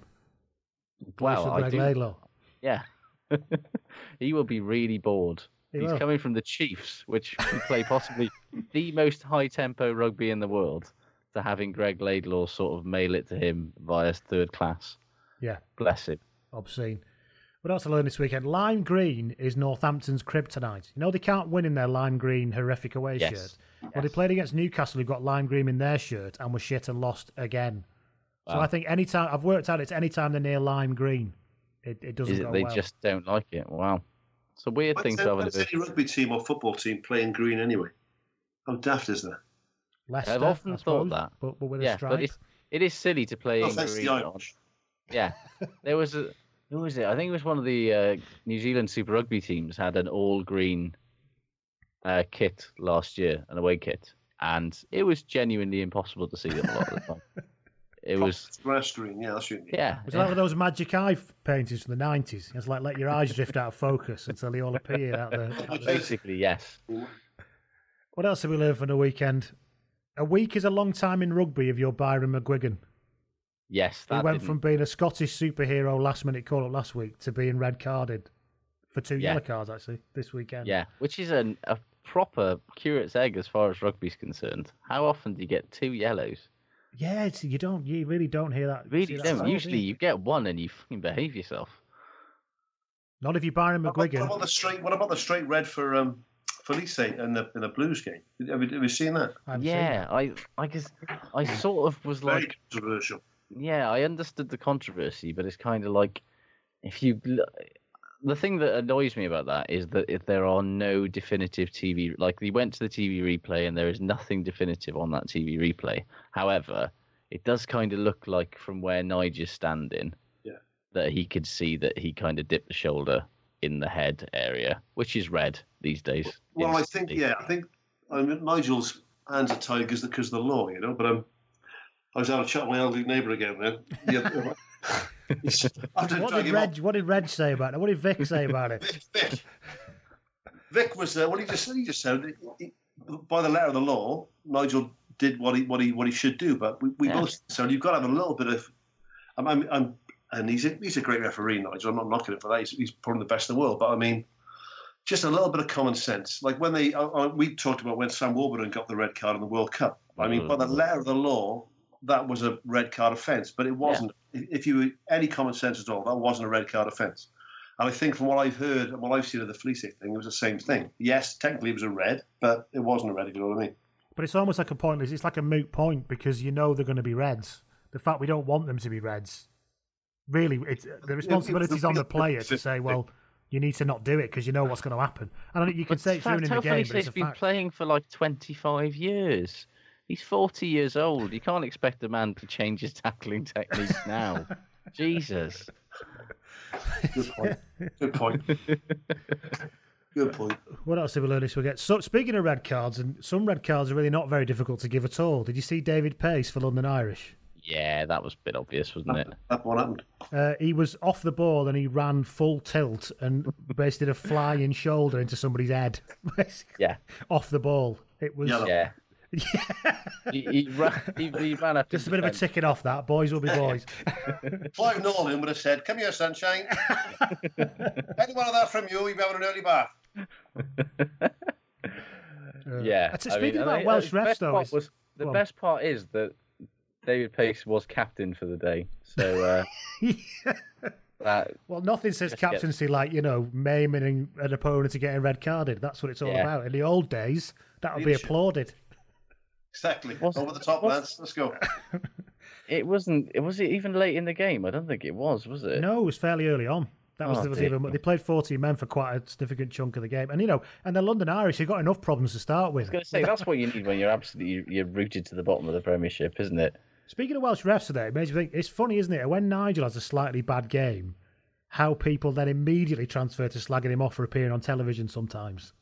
Yes, it's, It's, almost like it's just under the surface, isn't it? When he makes one bad mistake, oh yeah, because he's a fucking C-list celebrity on the telly all the time. That's why he's like, no, he just Yeah, he just made a call you don't agree he- with, mate. yeah. That's why he missed that late hit. Yeah, it's because he was filming Jonathan last night. It's because he was mind drifting when he thought of a really good punchline in Welsh, just as that went flying in there. I mean, I wouldn't rule it out. Oh, well, but no, but you know, it's, you un- it's not. In Wales, it's different because he's, he's on TV seven days a week. So I mean, it's Yeah, I mean, we basically know more about him than we know about most of our close friends and family. BBC so- Wales will make anything if it's related to Welsh somehow, won't it? I've got Yeah. this. Pro- I've got this idea for the program. It's about like a beach ball bouncing around a room. That sounds shit. It's a Welsh beach ball. All right, fair enough. Do you want? Do you want? Do you want a series? we have two, we have two series of six episodes at Christmas. I wish it was that easy, you cheeky twat. Maybe I'm just that bad. I don't know. Maybe you should try the beach ball. Yeah, idea. the, you can have that beach ball idea if you want. I'll have it. Thanks, man. I'll have that. I'll, I'll write it up. Good tonight, if nothing else. The funny thing about Nigel, I, I watched a, I did a, a, a radio show. There's a woman called Larry Shawn who, who Josh will know. Does a Radio Wales show. Also does the Jonathan show on Welsh Lounge on S4C. And they told about when I, I, I might get this wrong, but I think Nigel Owens originally came out on the Jonathan show. Yeah, in a cupboard. He literally take. Yeah. He opened a And cupboard. Just, just he just started coming out of the closet. closet. See, No, no one got it 'cause it's like a Welsh like everyone who watches S4C as a farmer or goes to church. no one got it. Ah, so he had to come out again. why did you? Why? Why? Explicit the second time. I have sex with men. How can I make this clearer? No. Beckin. Yeah, but- Boys, Beckin. Steady. Uh, uh, anyway, Yes. Uh, is that all we've learned for the weekend? That right, Yes, good. We're, think we're all over the shop, aren't we? Good. Right then, let's have a quick. Hadleigh Parkes got me to thinking. Right, no Welsh rugby players should be called Hadleigh Parkes because Welsh players should be called things like Terry Yes. or Jonathan or at a push Avion. yes. Everywhere you, go, you meet a Welsh bloke called Terry. Have you noticed that? When you go on Oh. holiday, I always meet I a Welsh should, bloke take, I should take the mick of this and say that the two, if you you know, like a pope has always got a papal name and his real name. Yes. I say the people in Cardiff should either be called Terry or Tony as one of their names because they always are. They're one of them. All right, Terry. All right, Tony. I'll go, mate. Oh, you know, oh, you know Terry, do you? Yeah, yeah, I do. Yeah, I know Terry. Yeah. I, I trained in a gym. I used to train in a gym in, in a place called Ely in Cardiff, right? And, and I met a fellow Ely's there a lovely Tony- place. Called Tony. Yeah. called Tony Crocker, an old rugby player. And I was having a chat about rugby. I introduced myself. And at the end of it, he said, Anyway, take care, Terry. I said, oh, Yeah.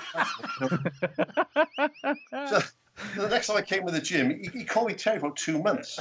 Anybody shot across the whole gym. I knew people in there. Terry, all right, mate? Oh, Terry, all right? Yeah. Uh, yeah, it's okay. all right." I was playing for the Wanderers at the time, Glamorgan Wanderers. Um, um, I I think he thought I was full of shit because he said, you, "Did you play on Saturday? Did you tell?" I said, "Yeah, yeah, mate." I- I- and he said, "Because you you weren't in the program." so that was great. I had a similar thing in work where there was this bloke who I kind of knew through work, he worked for another organisation, who every time he saw me, he called me Patrick. I go, all right, Gary. He go, he go, hi, Patrick. I go, all right. As I walked past him, and then we were in a meeting, and he said, I said, I'm Lee Calvert, blah blah blah. And after the meeting, he went, hey, why didn't you tell me you were called Lee, not Patrick? I said, it's all right because it was we were always past each other. He said, fine. I walked past him two days later. I said, hi, Gary. He went, all right, Patrick. So you I just did a gig. I can tell you this, a, a non-rugby anecdote. I did a gig in uh, a place called the Swan Theatre in High Wycombe, right? And there was a woman called Ninia Benjamin, who's a compere, kind of comedian, comedian. Uh, and I was just started doing comedy, so I was on first, and she was comparing it. And she she gets very flustered and very sweary. She's lovely. She "Oh fuck, fuck, I'm late, I'm late, I'm late." So what's your name? What's your name? I said, uh, uh, Mike Bubbins. What? Mike Bubbins. Huh? Mike Bubbins. Babbins. Babbins. Is that your real name? Yeah. Babbins. Yeah, that's it. Yeah. Mike Babbins. Yeah, that's it. Yeah. Is that your real name? I said, yeah, yeah, yeah. Uh, so anyway, she goes on stage, waffles for about 10 minutes, right? And then says, please welcome to stage my good friend, Dave Dobbins. I have to walk on stage and say, listen, Dave's stuck in traffic. I'm just going to fill in for him. So, and after the gig, I was talking to her, and she said, "Oh, I'm so fucking embarrassed." I said, "Don't worry about it. It happens. Don't worry." No, but you said your name to me. I was thinking Dobbin yours, Dobbin yours, and then I just blurted out Mark Babbins. so I said, "I said no, that's my name." And she went, "No, you're Dave Dobbins." so uh, there we go.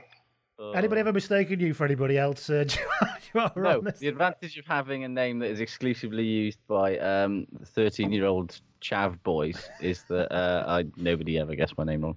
So before we went off on that little riff, I was saying that Welsh rugby Yes. players shouldn't be called Hadleigh Parkes because let's play a what does Hadleigh Park sound like it should be more like, okay? Yes, First of all, Hadleigh Park sounds like a new build estate where you can get a reasonable two bedroomed house with help to buy assistance from the government. Lovely, Yes. Yeah. See, I think Hadleigh Park sounds like a caravan park near Saundersfoot with on-site entertainment nine months of the year. That does sound good. Hadley Hadleigh Parkes. We should go there. That would be a good Yeah. weekend. That. It would. Hadley Or- Park sounds to me like like a like a like a upper class conscientious objector. Yeah. It also like it's a almost- Polar Explorer or something. Oh, that's a good one. or Yeah, a, for, a former leader of a Shire county council who's now deeply embroiled in a sexual abuse scandal. Yeah, yeah, yeah. yes. Um, Hadleigh Parkes could be a Vauxhall Conference football ground in the home county. that is a very good one. Nice Yes. one. What about a, U- a UKIP councillor? yes. The former Yes. Viceroy of India, who did much to improve Anglo Indian relations.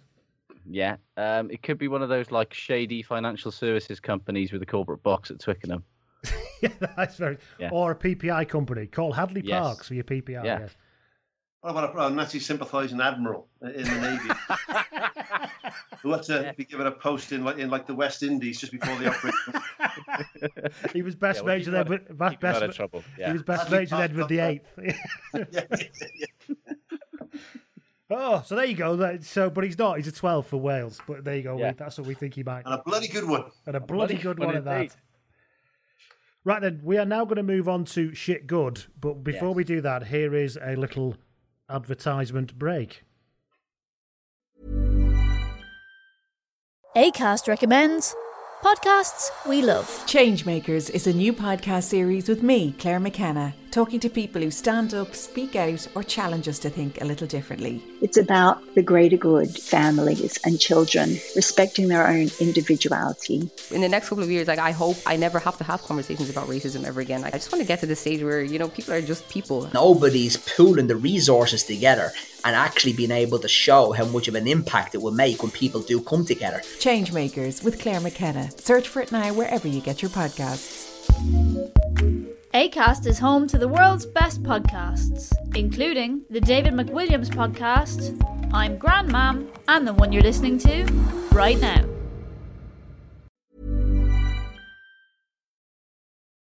Welcome back. Shall we do shit god? I think. Right. Shall I join in with this? You can join in as much as you want, Mike. You're here to join in. I think you've already joined in. You can keep going. Thanks. Right, what have we Thanks, got? Terry. Cheers, Terry. Cheers, Tony. Ter. Is that right, Ter? Yeah. Nice one, Ter. Uh, right. Uh, who wants to start me off? Josh, give us a what Uh, shit or good? Shit, uh, good then. Go. Um, James Lowe for Leinster. Signed for Yes. the Chiefs, two tries on his debut. Um, he's going to be good, isn't he? And then he's going to play for Ireland in like three years' time. He's not and got an all black cap, no. No, Oh. he's free and easy and looks already very. When he was amazing for the Chiefs, he scored two tries in his debut for Leinster. Ah, he's going to be another one, isn't he? I'll tell you what was good for me is when uh, Wasp scored that last minute winner in that game, Mm. it cut straight to Dai Young.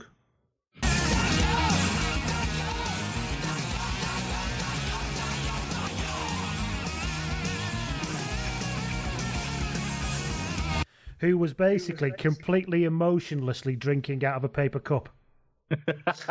His capacity exactly to show no emotion. I think he was kind of spitting the emotion into the cup. But it was, yeah, he's just totally and utterly deadpan drinking out of a paper cup as his team won the game. I've literally I've seen him smile once this year, and that was the merest hint of a smile when Thomas Young came on against Exeter and instantly won a penalty at the breakdown after being out for like three months. And then there was like the merest little twinge at the corner of his mouth where he looked pleased, and that was it. Josh, you're from Aberdare. Is that just what Aberdare does to you? Yeah, I mean, basic, how are you basic. from, Josh? You're from Aberdare? I am from over. Yeah. Good place to live. Are you still there now, or are you? no, thank and, and surprisingly enough, I have left, like everybody else. Yeah. Just like I'm basically exactly the same as Dyer. I went to the scariest pub. I've been to some scary pubs in my time. Right? One of my scariest pub ever was in Aberdare. It was the top of the of the square there. There's like oh, a the Black Lion. Yeah, the Black Lion. That was it. And I just spent the whole evening looking at my shoes because I didn't want to start with any of the locals. And, uh, and the two the two bouncers who worked in the Black Lion were massive lads. Terry and Tony. Also- yeah, Terry and Tony. Who I think they subcontracted for the kebab shop down the square Yeah, that's all right. Yeah. because they would run down the kebab shop, fill somebody in down there, and then run back. That's brilliant. Flexible working. Yeah, yeah, yeah. No. Oliver Davis got in touch on uh, email, I think, or Twitter. Oh, no, Facebook page. And he pointed out Have you seen the comment that Ben Te'o left on Danny Care's Instagram video? Which No. is a, the most depressingly 2017 sentence I think I've ever Well, heard. Danny Care but- put a video on Instagram saying this beats any feeling in the world, and it was his kid running up to him at the end of the game. It was all very nice if you're into that kind of thing. But basically, Ben Te'o responded How with, was that? yeah, um, Ben Te'o responded with, there's Mike Brown looking around to see if anyone's running to hug him. Probably not. they, they're in the same, they love- play for the same national team. I'm going to follow him immediately. It's almost Hey, like, can I say it good? Can I say it good? Or are we on shit? yes, No, we're on good. say good. Dan Biggar, first half for Wales. was Um, brilliant. Fair He was absolutely fantastic. And the way that he, I, I think I tweeted that he had, he had a foot like Dan Marino's arm. It, it, his kicking was so accurate in that first half. It was such a, and Jiffy called it early on. He said they're coming up very flat, they're very, very quick. They needed to look into use the kicking game. And I thought Biggar's kicking was absolutely fabulous. Particularly the the uh, kick for the Hallam Amos break that led to That the first try. great. Oh, oh, Wasn't it? magnificent. He's crossed the And- 60 cap boundary as well, hasn't he? Just before he buggers off to say. yes. So he's fine to uh, to carry on. Good for With. Miami Dolphins, he can go there. Yeah. uh, shortly before, well, that happened actually. One of the good things that amused me, probably the first time ever, John Inverdale has made me laugh out loud. What, steady? just before just before kickoff. The he diagnosis. He referred to the Springboks as the Sprongbooks, and genuinely, it made me so. It literally, even if we hadn't scored in the first five minutes, I would have been set for at least twenty minutes of just being amused. I, I don't. I mean, we've all been there of getting our words wrong, but that is glorious. What else did we get on good as well? Uh, Andy and Brum got in touch, and I don't know if you saw this in the Newcastle game. You see, did you see Toby Flood's yellow card? No, I didn't. But it was a maul, and Newcastle and Leicester. How did Toby Flood get a, mole, a yellow card from a mole? Well, because he ran in full pelt head first into the side of the mall, fell straight over, got trampled on and caused the all to fall over, conceded a penalty try, then got yellow carded for his trouble. Good That is spectacularly Toby Flood. And that was that was after. Speaking of flood, when Harry Mallinder scored his first try, he went on an arcing run outside and cut inside Toby Flood. And as he ran past Toby Flood, Toby Flood turned round and properly did a jumping up and down, stampy foot Yosemite Sam tantrum. that, that Amazing. Mallinder, it was it's amazing. If you get the highlights of it, it is truly dis- uh, amazing. Then of course Northampton lost again, and Mallan and Jim Mallinder, of course, was once again very disappointed at the end of the game because that's his. It's a, I'm very disappointed. I can't. He can't last much longer. Surely. It's What really. about, well, you should get the South Africa job off Coetzee, maybe. Yeah. I mean, Swap jobs. I said at the weekend, Coetzee looks like a haggard and baffled Perkin Flump from the Flumps. Do you remember the brown one from the Flumps? That's That's exactly what. wonderfully niche. Well done, you. that is very incredible. I it? mean, that is That's one for the kids. That. reaching up and just pulling that. that Yeah, little I was more of a fucking clangers belly. than myself, but I mean, What else have we got that's good? Anybody got anything else before I go to Twitter? Um, good. Uh, I tell you what, I was watching uh, Quins against Sarries yesterday afternoon, and I Yeah. tell you, he was bloody, bloody good. Jamie Roberts. yeah. Was it? He was. You know how Jamie, when Jamie Roberts used to have a bit about him and wasn't like cripplingly slow, Yeah, and used to hit the line at pace and just fucking batter people. yeah. He was doing that all afternoon for Quins.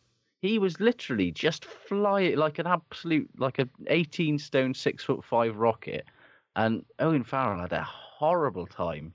He Have you, met, just, have you met him up close? he's a huge bloke, He's a he? giant of a man. He's got hands like shovels. He's, he- yeah. I mean, amazing. was- I mean, I love Jamie dearly for everything he's done for Wales. He's been terrible for us for two years, but it would genuinely made me really happy oh, that's to great. just see him smashing over the gain line and just trashing people left, right, and centre.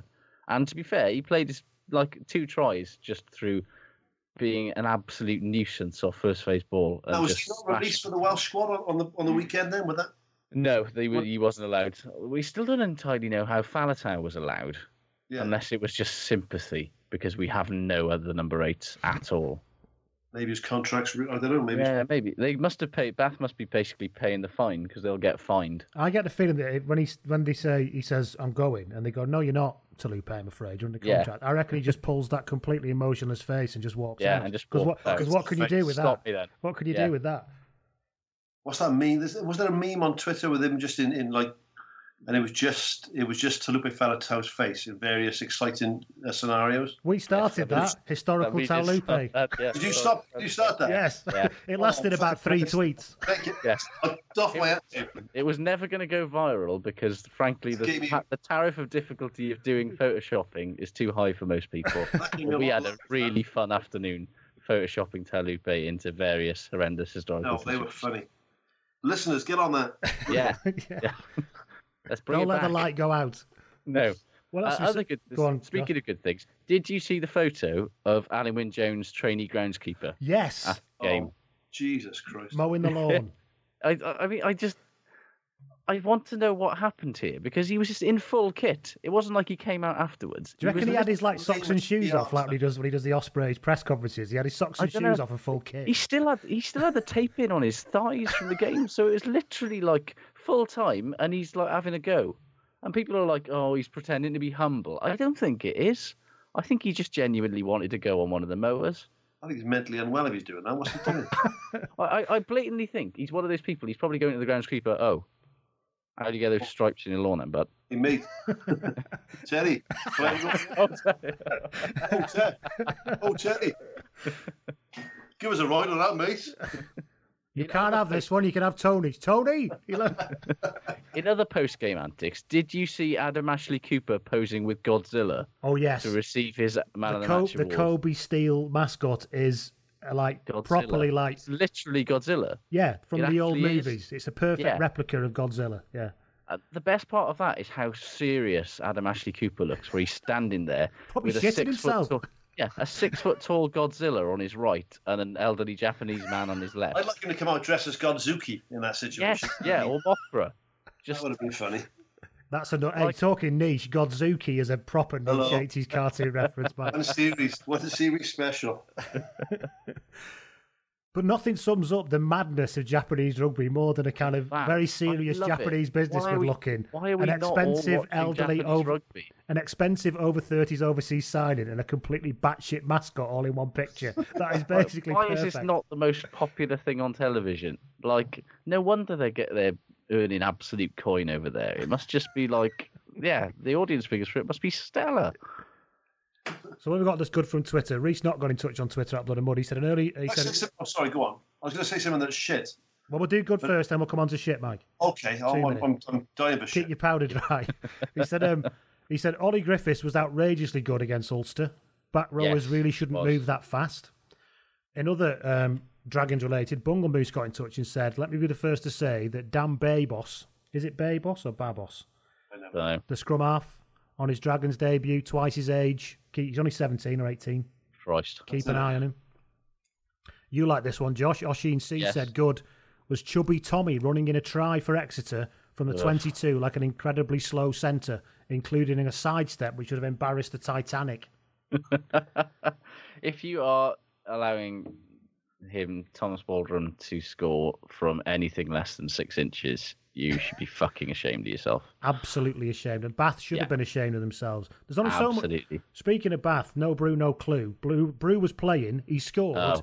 and there's only so much clue giving that he can give. Yeah, He can't I mean, the man stop- is not actually Gandhi. yeah, we We've- think he is, but he isn't. yeah, he he might well be the Welsh Gandhi, but he's not actually. And he can only do. Well, Bath are weird, man. They make no sense as a team. They're like they've gone Gloucester. They've gone Gloucester are good now, and Bath have just inherited Gloucester's whatever. form is probably the thing that makes me most happy in the whole world right now. It's 'Cause great. it doesn't make any sense, and it's ace. No. And Ackermann It still looks last. slightly bewildered and terrified all the time, Yeah, despite and it will not last. despite probably being the hardest man at the club, Johan Ackermann. Yeah, country by a country. the worst, my worst gig ever was was at the Gloucester do last year. I got asked to do the, their corporate, their end of season. Oh, really? Oh, did you? At Cheltenham Racecourse, in this massive, like 1,500 seater venue, black tie do. And they said, when do you want to go on? I said, I don't care when I go on, really. I said, but either either before the players all bugger off or after the players all bugger off, just not during them buggering off. They said, no, no problems. They, they brought me on, at which point the coach should have said, you know, you, they made a quick announcement saying the players are going to go. You want the players to go home, they had a game in a couple of days. So all the players left as I was just starting my, my stand up 20 minutes. Uh, and I was just talking the back of 1,500 heads. People getting people getting selfies and, and getting things signed by the player. And I came off. And I didn't know anyone know I'd, I'd been on all come off. It was amazing. It was just, You basically could have got paid to not turn Yeah. up that night. and there was a new, like the big Kiwi bloke in the front row was just was just you know, sort of punching his heart when he saw me. You know. Cracking gig, Terry. Good. I just started him. I'm doing, I'm doing the 20 minutes. I'm doing whatever happens. I'm doing. I'm getting the money for this. so I came off the stage and he said, I just felt sorry for you, Brew. I said, I just want to give you a big hug. I said, yeah, well, I'll have it right now. So he gave me this massive hug, this beast. And then and then I started off. And it, I, you know, I remember it was pissing down my rain and my car was parked about a mile away. And I'd forgotten my umbrella, but I was too embarrassed to go back into the place and get my umbrella. So I just got wet and left the umbrella there. You, you, you're absolutely puncturing, letting people behind the curtain of the wonderful life that a, that a, that a, that a, that a full time job in media comedian guy has. Oh, the glamour, the glamour of it. Right then, uh, shall we move on to shit? Go on then, Mike. You had Yes. one for shit, didn't you? Yeah, well, it's, it's quite. I mean, this has been a bugbear of mine for a while. Uh, We're all rugby fans. Um, people who, who sort of wave when they see the camera on them, I can, I can understand that. People wearing daffodil headdresses at rugby games should be sprayed with some sort of industrial strength weed killer. I mean, I would, I would, quite, I would quite happily cover them in paraquat. I, they, I don't know what they're doing. Who are these people? Who, who who's selling the stuff? Who's selling the, the daffodil headdresses? And who the fuck is buying them? Right? Idiots who have no. You know these these are people who wouldn't know the scoring system. I love I love rugby. How much is a try worth? Oh, three? No. Penalty? One? Fuck off. Right? Take your daffodil headdress with you. See, I you say stand- that. I see. I you always see those dodgy street vendors f- selling the leek hats and the daffodil hats. Oh. In never in my life have I seen anyone actually buy one. And yet, and yet, they're everywhere. I think it's a I special maybe it's membership. It's like, a shit sort version like- of Plaid Maybe Cymru. people are so embarrassed about buying them that it's sort of like you know when during rationing when you used to go to the shop and then get a little bit under the counter. Maybe Right, it's that. right. Yeah, you just they Something sort of for the weekend, in- madam. They they drop it in a bin and you leave the cash on top or something. I don't know. I mean, I don't like people wearing the shirt. If you haven't played for the coun- that that country or that club, I'm not a big fan of wearing the shirt to a game, right? Oh, that's hardcore. That is, Mike. But to Well, wear a Fun- fundamentalist. I am, mate. I am. I, I wear a little tiny, a little three feather silver pin in, in my jacket, and that is enough. Right, and a red and white scarf knitted without any names on it. That's allowed. Everything else is bullshit. And a massive paisley shirt and a fur coat. You got it. Have you been following around on international basically? What else have we got this shit? Uh, tell you what, shit is Rieko Ioane says he wants to play 13 next year because the last thing the rest of us need is that guy getting on his hands on the ball even Do fucking you think more. than he Rieko does Ioane knows what hubris means? Uh, no, I think when you're that young and that good, it kind of just passes you by. Because he needs to calm it down. he does a little bit, doesn't he? But yeah, can you Well, yeah, imagine him outstanding player, running but at the outside shoulder of the 13 every single fucking play? Yeah, but imagine having to defend the 13 channel. Think about it that Well, way. there's that as well. Defend, mate. It's not a game for defending anymore. If if the last couple of weeks has told me anything, defending is really overrated. Speaking of defence, uh, in the Newcastle game, Sinoti Sinoti, so good they named him twice, um, scored a try. Five players attempted to tackle him and didn't tackle him. So it's inexcusable. Absolutely. It is inex- absolutely inexcusable. I know he's a big lad. I know he's a big, strong lad, but five people had a go at him. I'm surprised I didn't hear an audible sort of scream of annoyance from you, just from How is wherever that- I was. How does that happen? Uh, Especially at a professional rugby level, you know? It, that shouldn't happen at club level. Even if you can accept have- the fact he might have bon- bounced the first two because he's a big lad, the fact that Yeah. three then closed in on him and he still didn't tackle him is Absolutely unbelievable. pathetic, isn't it?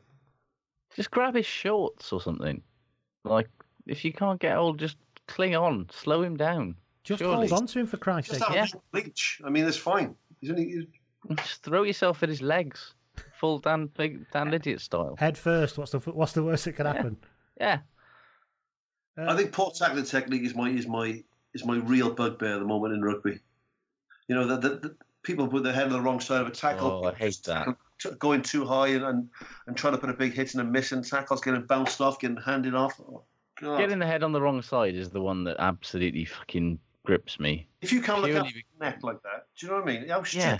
If, you, if you're making a side tackle with your head in front, you should be fucking dropped for idiocy. That's the thing. It's like it's not just your team that you're hurting with that shit attempt at a tackle. It's you're putting yourself in a fucking hospital. well, exactly. Yeah. I'm not going to name names, but it happens with, with you know good players, just poor tackling. I don't I don't know where they learn it. I don't I don't know. You know, Christ, I, I coach a little kids team, my my boys team. We, we don't do tackling that. That comes in next year. But you're taught how to tackle from like the age of nine. How could you how could you be a professional rugby player in your twenties and not know how to tackle? It's bizarre, isn't it? I The do, same think the to- I, think, I do think they coach differently to tackle now. It's not the old ringer steel or anything. They're not co- they're not coached that anymore. Well, they are, but they coach something different now as well. Well, the offload sort of changed it. There was not there wasn't a lot of offloading when we were when we were playing, was there? You know, there, it was it wasn't a big thing. Um, so now they're trying to tackle the ball a lot more than than, than going Mm. low, trying to stop that offload. But I mean, still, there's there's ways to do it. You know, it's just I, I'm an ex, I'm an old flanker, so I used to love tackling. That was the best part of the game for me. But I mean, God. What else have we got? The- Speaking of injuries and things like that, um, Bruce McConaughey got in touch on Twitter. He said shit for him is the fact that um, Robbie Fruean has had to retire. That is like genuinely very because he was. I remember. Is that remember what? The deal? Is it? Yeah, he's, Uh, he's it's done, it's yeah. it's it's not official yet. Oh, I don't think, but it is. It is. It's been widely reported, so I'd be very surprised if Yeah, it's wrong. it's a, it's a, I remember remember when they uh, the Crusaders they had that horrible earthquake in Christchurch, and the Crusaders and the Sharks played at Twickenham Yes. to make money. I went to that game, and that was Sonny Bill Williams at twelve and Robbie Fruean at thirteen. Boom. And genuinely, I've never seen something like I've watched Sonny Bill Williams a couple of times. He's a phenomenal player, but I've never seen him as good as when he had Fruean alongside him because he was such a good, just a big, physical, skillful, quick bloke. I saw everything you want in the 13, and I thought, yeah, that guy's definitely getting all black caps. And it's yeah, it's a real shame. Imagine that. Imagine that partnership coached by someone like Rob Howley. It'd be electric, wouldn't it? Yeah, one amp, but electric, yeah. Yeah. Uh, what's um? What else have we got? The shit from Twitter. Rachel Simo got in touch and said shit was Courtney Lawes' hair. Did you see it? Didn't know. He had a Has top gone? knot. Oh, Courtney. It was very, and also because it's not quite long enough, it was all kind of falling out. Oh, So it looked dear. like a top. It looked like again. I'm going to go full on, re, you know, up to date references. say it. She has to know Bam Bam from the, from the Flintstone, Flintstones. All right. That is, I mean, I actually got that reference, so that's not as bad by Was your it- standards. It was, See, was it Jazzy Beats to blame for the top knot, isn't he? him or Jason Lee, who's played for Nottingham Forest. Yes. Jazzy, Jazzy B preceded him. Pre- He predicted probably him. did, yeah. Back to I tell you life, what, back though. to reality, back to How in the air in a top knot. How is Courtney Lawes going to be a hard as nails midfield, uh, you know, second row enforcer with a top knot? He's not an enforcer. He's a good player. Well, Ma'a Nonu did it with makeup on, so he's That probably is like very true, actually. But Ma'a Nonu's Marnonu. I don't think. I just the top knot, man. It's too much. What else have we got on Twitter? Stateside Rugby got in touch and said shit is the Boks yet again, yes, but double shit is Coetzee refusing to go and delusionally insisting that the situation is improving. Thing is, it is improving on 12 months last year. Yeah, they are Yeah. better than they were last year. It's just improving really slowly. I'm wondering how much of that is his decision. You know, I, I think the the SR RFU are just sort of keep it. I don't know what they're going to bring in, but uh, obviously anyone's better than him. But I, just, I feel sorry for him. He, he's, he's got that look when you see him in the stand, of just thinking, "Oh, fucking get me out of here." But Well, and there's only so much he can control as well.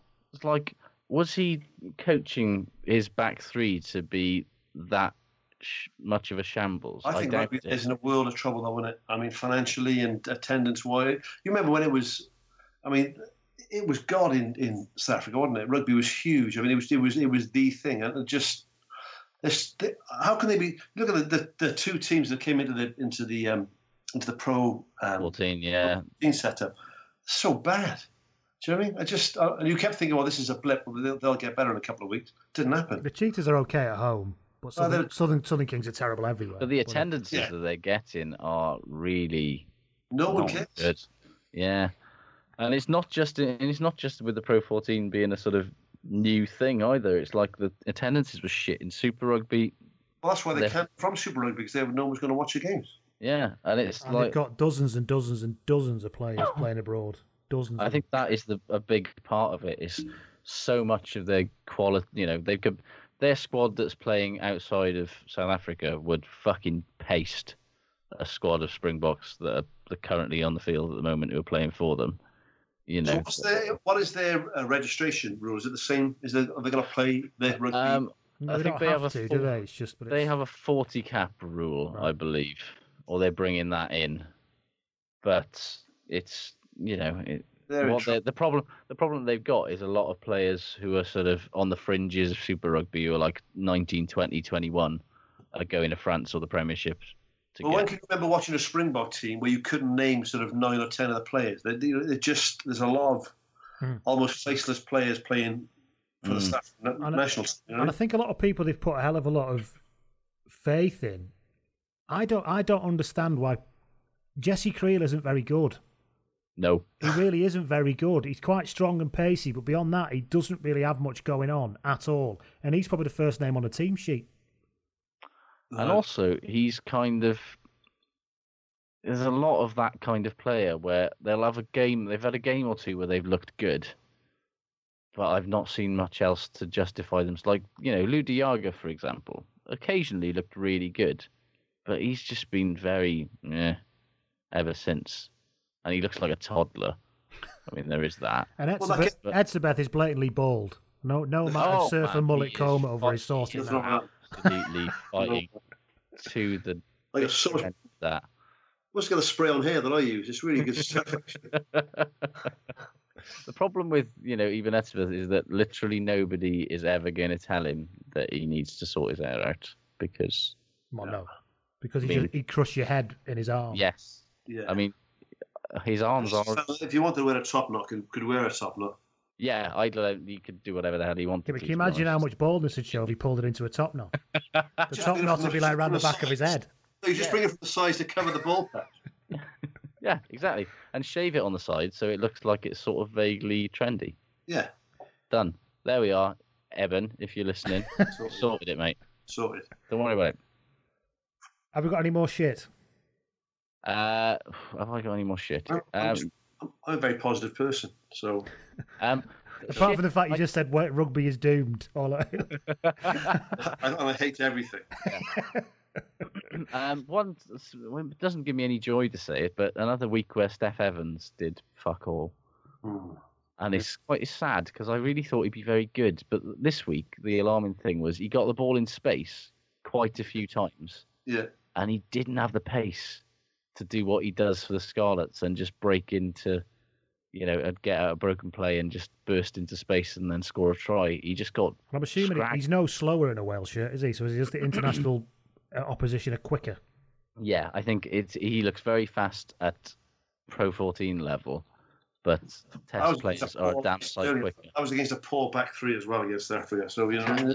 I mean, a four back three, but a quick back three. It must be said. Yeah, they yeah. very, but yeah, They didn't know what to do when they actually catch you, but they can catch you. They get, they're baffled when they actually catch up with you. Yeah, But yeah. they just sort of run past. They they run past you. They think it's a race. I It's think all shit for me was was another ship for me was only just beating a poor Springbok team and being and being sort of people being pleased with that. Some some idiots, you know, Yeah, because it's a it- win. But you look at like Scotland, where they absolutely thumped them, you know, and England thumped them, and we're, we're scraping a win against a very bad team. Like, Yeah. A win's a win is the most despicable phrase ever Oh, what- invented in sport, I- and it's used I- exclusively by morons. yeah, yeah, exactly.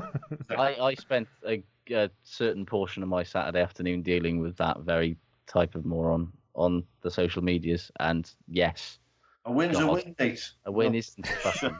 Look, I yeah, we that- should have beaten that mob by thirty points.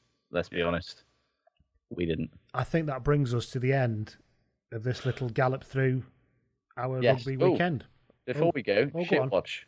Oh, Oyonnax. Oh yeah, I've not, yeah, Yeah. because they've still got Shit it. watch. Oh, Oyonnax still going. Worcester next week, double header. Let's see what happens. I must point out, though, for those of you who are completely baffled by what shit watching the Cuthbert Police on Cup is, you can read about it now at bloodandmud.com slash CPC. You can find out all Indeed. about it there if you want to know what we're talking about. But Oyonnax still got it after another humdinger, by the way. Yeah, 33-30 to Brive. Yeah, they were up 30-26 at one point. Such is Not the way of the CPC. It's because they, Mhm. they have to keep it for the European game. Yes, Mike, it's been an absolute pleasure. cheers, indeed. man. Josh, it's been as it usually is. As we'll, per, yeah, we'll see standard. you. Uh, we'll speak to you all again next week. Thank you very much and goodbye. Take it easy.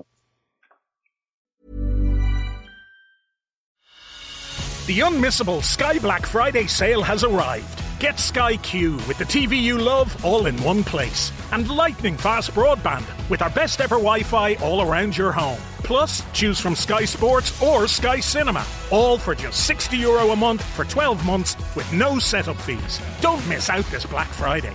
Just search Sky Black Friday. New customers only. Availability subject to location. Minimum terms and further terms apply. For more info, see sky.ie slash speeds. Offer ends December 9th. Sports Social Podcast Network. Step into the world of power, loyalty, and luck. I'm gonna make him an offer he can't refuse. With family, cannolis, and spins mean everything. Now, you wanna get mixed up in the family business. Introducing The Godfather at ChumbaCasino.com. Test your luck in the shadowy world of The Godfather slot. Someday, I will call upon you to do a service for me. Play The Godfather now at ChumbaCasino.com. Welcome to the family. No purchase necessary. VGW Group. Void where prohibited by law. 18 plus. Terms and conditions apply.